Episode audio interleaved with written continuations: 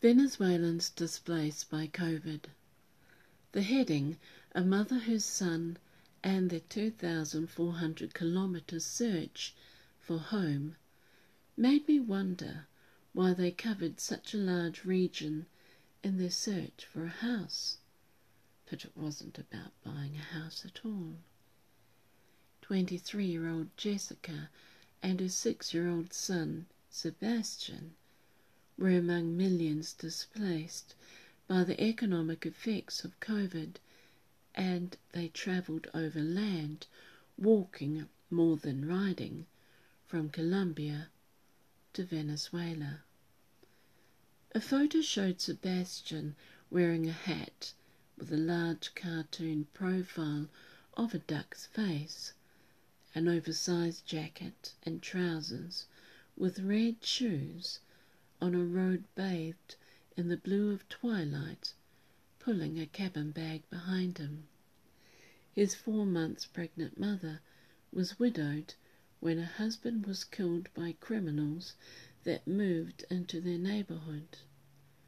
They walked for days with millions of others that had lost jobs and accommodation in their adopted countries, but the haven they hoped to find in Venezuela did not exist.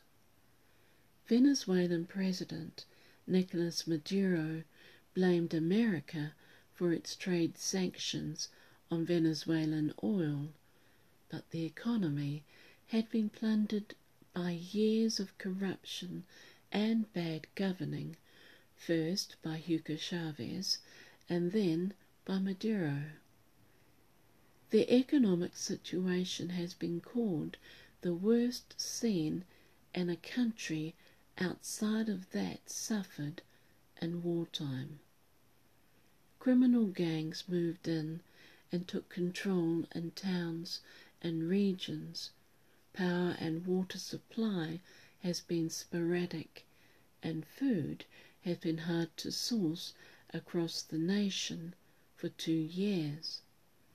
Millions fled to other countries in search of employment and a better way of life for their families, but COVID brought it all to an end.